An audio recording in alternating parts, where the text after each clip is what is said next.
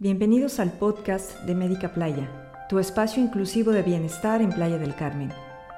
En nuestras cápsulas hablaremos sobre temas de salud de nuestra comunidad para aportar ideas y soluciones a lo que te preocupa. Saber te sirve. Han sido cinco meses muy extraños de noticias constantes, instrucciones, semáforos de colores, y a la fecha muchos no saben si esta enfermedad se llama coronavirus, COVID-19, o esa tan rara y difícil de pronunciar, SARS-CoV-2. Y así como eso, muchas otras cosas de esta situación tan compleja, además de todo el manejo político que ya no sabes ni a quién creerle. En Médica Playa pensamos que saber te sirve, así que te ofrecemos este breve resumen con ciertos aspectos básicos sobre el COVID-19, basándonos en fuentes científicas y oficiales, con lo que se tiene de información al día de hoy, pues todo cambia muy rápido con las nuevas investigaciones. Al final del podcast vamos a hacer un ejercicio corto y muy útil para bajar el estrés y mejorar nuestro sistema inmunológico. Este podcast es meramente informativo y no pretende ser sustituto del asesoramiento, diagnóstico o tratamiento médico profesional. Ha dado positivo en coronavirus before it goes absolutely explosive. positivo a coronavirus Wuhan. I'm declaring a public health emergency of international concern. Non è la prima volta che il nostro paese si trova ad affrontare emergenze nazionali. El COVID-19 es una enfermedad causada por un coronavirus. Ya todos lo sabemos, el virus con la coronita. Ahora, existen cientos de tipos de coronavirus. De entre ellos, solo se sabe de siete que afectan a los humanos. De estos siete, cuatro provocan enfermedades respiratorias leves y los otros tres son más peligrosos. Estos tres coronavirus peligrosos provienen de los animales. El primero es el virus SARS-CoV-1 que apareció en China en noviembre del 2002. Provino de los murciélagos y su enfermedad se llamó SARS, síndrome respiratorio agudo severo. Se expandió a 26 países infectando a 8.000 personas y fue contenido en 2003 en base a protocolos de aislamiento y cuarentena. El segundo es el MERS-CoV, síndrome respiratorio del Oriente Medio, proveniente de los camellos. Apareció en 2012 con 2.400 casos, la mayoría en Arabia Saudita. El último es el SARS-CoV-2, síndrome respiratorio agudo severo número 2, cuya enfermedad se llama COVID-19, originada en China, detectada en enero de este año. Se cree que brincó a los humanos de un animal exótico llamado pangolín y se ha expandido por el mundo entero. A la fecha, 28 de agosto, hay más de 24.5 millones de casos confirmados en el mundo y más de 833 mil muertes asociadas, de acuerdo con el Instituto John Hopkins. El COVID-19 fue declarado pandemia por la Organización Mundial de la Salud el 11 de marzo de este año.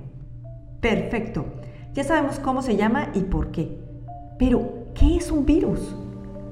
Un virus es un organismo diminuto que no está vivo porque no puede reproducirse a sí mismo sin pegársele a una célula. Es como un robotito frenético lleno de información hecho para replicarse una vez que logra colarse dentro de una célula viva. Cuando los virus logran multiplicarse a tope dentro de la célula invadida, la hacen explotar para invadir otras células y esparcirse en el resto del cuerpo y contaminarlo, provocando síntomas graves y hasta la muerte del huésped, mientras van pasando a otros cuerpos para seguirse replicando. Este virus es muy peligroso porque es nuevo, viene de los animales, no sabemos hasta dónde puede afectarnos y sus posibles mutaciones. También es súper contagioso porque se transmite muy rápido, por medio de las diminutas gotas de saliva que expelemos al hablar, toser y estornudar, y en las partículas suspendidas o aerosoles. Además, este virus se disimula. No es como las gripas, donde enseguida se sabe que estás enfermo por la tos, estornudos, cuerpo cortado. El SARS-CoV-2 puede estar en incubación en tu cuerpo sin que te des cuenta, pues no tienes ningún síntoma. Estás perfectamente normal. Algunos estudios señalan que cerca de 50% de las personas son asintomáticas, pero igual contagian. Y si no sabes que lo tienes, no te cuidas y vas por la vida contagiando a los que te rodean e infectando las superficies que tocas. Además, aún no tenemos una medicina eficaz para tratar a los pacientes y tampoco se han terminado las pruebas de las vacunas. La realidad es que hasta hoy la mejor manera de estar a salvo del COVID-19 es no tener contacto con él, no contagiarnos ni contagiar a otros. Por eso estamos confinados o con medidas de distanciamiento y el uso de mascarillas. Y entonces, ¿Hasta cuándo vamos a seguir así? ¿Y cuál es la solución? La solución es que la mayoría de la población mundial se vuelva inmune a este nuevo virus, así como ha pasado con muchos virus a lo largo de la historia. Esto lo podemos lograr de dos maneras. Uno, cuando la mayoría de las personas se contagian y se recuperan solas, porque sus sistemas inmunológicos pudieron generar las defensas que le ganaron la batalla al virus. Estas defensas se quedan en la memoria del cuerpo, a veces para siempre, a veces temporalmente, listas para atacar al virus si vuelve a intentar invadir. Dos, porque se aplica la vacuna para que las personas tengan una especie de mini infección o una probadita del material genético del virus que estimula al sistema inmunológico a construir sus defensas sin estar expuesto al virus real que podría matarlo. Las vacunas son increíbles, permiten inmunizar mucho más rápido sin el riesgo de que muchos mueran. Con la vacuna puedes inmunizar a todos, hasta los más débiles, que probablemente hubieran muerto frente al virus real. Cuando se logra inmunizar a un 70 a 90% de la población, el virus ya no encuentra células dispuestas a abrirle las puertas, pues reconocen al enemigo y evitan que se enganche con su corona, y si logra entrar, es aniquilado por la segunda línea de defensas del organismo. A ello se le llama inmunidad de rebaño. Nos protegemos entre todos. Y de esta manera, los seres humanos hemos logrado controlar enfermedades tan terribles como la viruela, erradicada en 1979, y, ojalá, en un futuro próximo, el sarampión, la poliomielitis y quizá hasta la malaria. Todo indica que para inicios o mediados del 2021 ya tendremos disponibles vacunas seguras para el COVID-19 que puedan inmunizar sin provocar reacciones secundarias graves.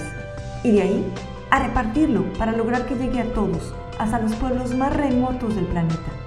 Tomará tiempo. Todo eso nos da esperanzas y ojalá podamos hacerlo lo más rápido y eficaz. Porque la realidad es que cada vez hay más personas en el mundo con ansiedad angustia, mucho estrés y a veces niveles profundos de depresión. Y de verdad que las noticias no ayudan. Cuando el miedo nos acorrala en el interminable y a veces aterrador laberinto de nuestra mente, es difícil detener este carrusel enloquecido y poner un pie en la realidad, en el presente, y desde ahí trabajar con lo que tenemos enfrente. Es momento de hacer alto y respirar. Este ejercicio que encontramos, recomendado en una página del Colegio de Medicina de la Universidad de Harvard, nos encantó. Lo hicimos, nos sirvió muchísimo y queremos compartirlo contigo. Es súper práctico y sencillo y se puede hacer en cualquier lugar. Solo tienes que respirar. Escoge algún lugar tranquilo, donde puedas cerrar los ojos. Siéntate o acuéstate en una postura cómoda. Inhala y exhala varias veces, de forma natural.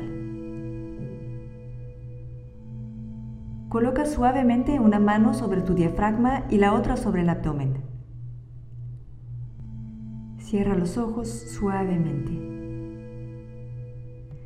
Ahora, inhala despacio por la nariz. Siente el aire que inhalas. Escúchalo. Síguelo mientras baja hacia tu pecho y llévalo más abajo hacia el diafragma. Deja que el aire infle suavemente tu abdomen, como un pequeño masaje. Sosténlo por tres segundos. Y luego suéltalo lentamente recorriendo el mismo camino hasta que salga de nuevo por la nariz. Cuando hayas exhalado todo el aire, haz una pequeña pausa contando hasta tres. Luego inhala de nuevo, repitiendo el proceso, suave y despacio sin prisa, con calma, saboreando este momento que te estás dando a ti. Si en algún momento sientes mareo o alguna incomodidad, suspende el ejercicio y sigue respirando de forma natural, gozando la paz y la quietud. Practícalo dos veces al día a la misma hora para construir un hábito hasta un total de 10 a 20 minutos diarios. Te ayudará muchísimo en la gestión del estrés. Recuerda consultar a tu médico antes de incorporar esta práctica a tu rutina. Y si tienes niveles de estrés elevados, busca ayuda de un profesional de salud mental. Y consulta nuestro blog en medicaplaya.com para más sobre este ejercicio y otras súper técnicas de relajación. Mientras tanto, cuidémonos todos. Recordemos que al cuidarnos, protegemos a los más vulnerables. En el próximo podcast hablaremos sobre diabetes y COVID-19 y por qué son una combinación explosiva. Si te gustó este podcast, no olvides suscribirte y compartirlo con tus amigos y conocidos. Recuerda, saber te sirve.